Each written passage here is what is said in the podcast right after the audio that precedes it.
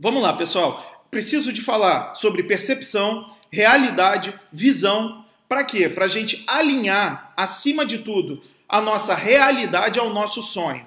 A gente fala muito de sonho e eu bato muito forte nessa questão que eu não sou vendedor de sonho, ok? Eu não sou vendedor de sonho. Eu vendo realidade, eu vendo produto.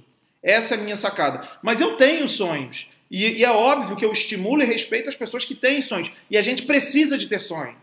A gente precisa de ter um sonho bem definido, motivos bem definidos, os porquês, os porquês, pelo amor de Deus. Eu não sou um anti-sonho, não. Porque eu bato muito forte quem vem de sonho é a padaria. Porque tem pessoas que sonham, sonham, sonham, mas na verdade ela, a, as ações dela não estão alinhadas a esse sonho. As atitudes dela não estão alinhadas. Então, de fato, essas pessoas, a maioria absoluta das pessoas se frustram porque elas não estão sonhando, elas estão delirando.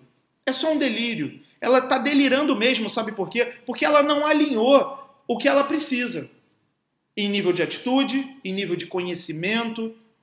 Então ela está totalmente desalinhada. E se ela estiver desalinhada, ela não vai conseguir trabalhar, ela não vai conseguir chegar no, no, nos finalmente, ela não vai nunca conseguir chegar a realmente realizar os seus sonhos.